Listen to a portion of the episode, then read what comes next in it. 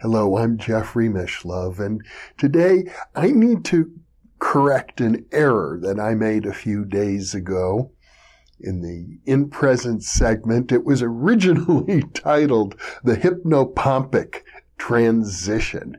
And uh, I changed the title. I wanted to make it more accurate. So I changed the title to The Hypnagogic Transition, but still the error is there in the yeah, monologue itself. It was about the experience that we have falling asleep, entering into the dream state. And I tried to describe in some detail what that process was like for me and for many people.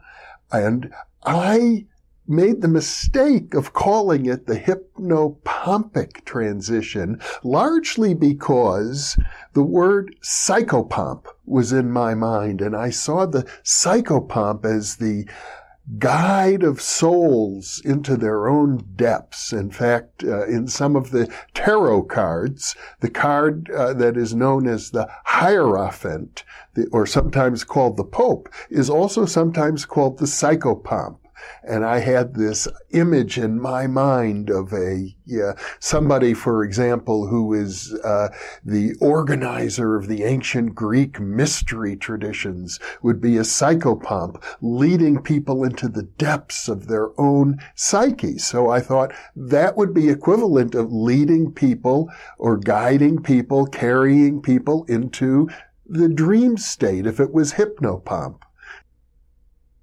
But I discovered my error and realized that actually hypnagogic is the state as we enter into sleep. Hypnopompic is the state as we're waking up from sleep. And furthermore, as I researched the matter a bit further, I realized that the word psychopomp actually is sometimes associated with the figure of the grim reaper. In other words, a being who can traverse both the world of the living and the dead and is able to guide the souls of the living into the realm of the dead when their time has come. Well, that's a little bit different than the Hierophant or, or the Pope. So, and then again, not so different because in some ways the depths of the psyche, the soul, and the realm of the deceased are very much related to each other, whether you believe in survival after death or not. Because even at the mythological level, the depths of the human psyche are described. Now, what does this mean for us, especially in the context of these in presence monologues in which I've hinted, uh, sometimes more indirectly, sometimes more directly, that the ability of people to enter into the lucid dreaming state is also related to the ability to enter into contact with the deceased, to begin to get a glimpse of or a communication with or an opening into what the Tibetans call the Bardo planes. And that the Hierophant or the psychopomp is the guide and actually is a walker between the worlds. And can we become walkers between the worlds? Is that even desirable? I don't think it's desirable for most people. I don't. I think most people want to be in the realm of the living and not even think about the realm of the dead.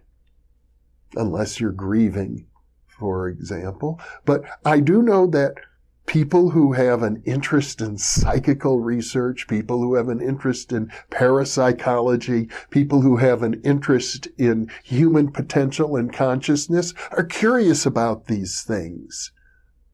After all, there's been scientific research, empirical investigations into the nature of the afterlife going on now since 1882 when the Society for Psychical Research was formed in England.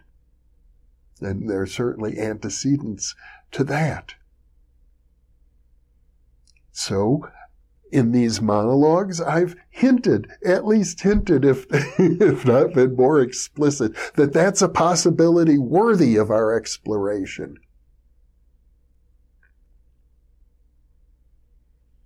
and that the psychopomp may be ourselves. We may become the ones who walk between the worlds.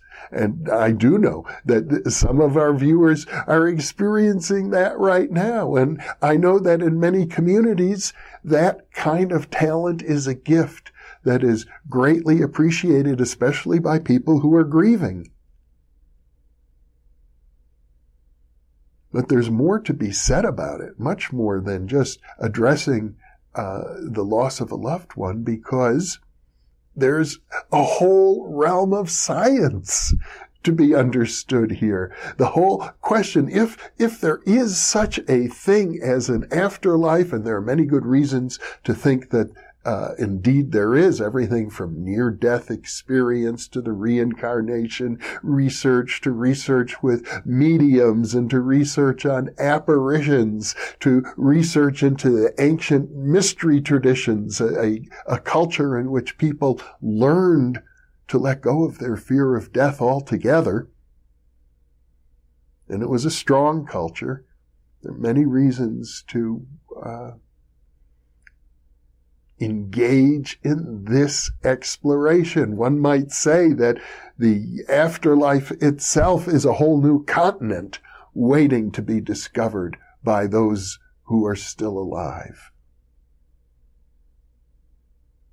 I know some people would say, no, it is not to be explored. There are biblical prohibitions against it and other reasons as well. We need to let those who have departed move on to their own spiritual evolution without clinging to them and holding them back uh, to be with us here on the earth plane as what teachers and guides and so on.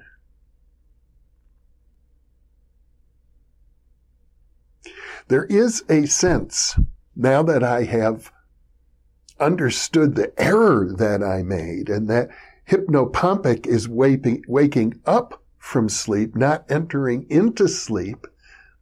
And psychopompic is really uh, represents as re, or refers to the transition from normal waking consciousness into a realm of uh, the departed that dying is probably much more like waking up from sleep than it is like falling asleep. And that is the thought I would like to leave you with today. Thank you for being with me.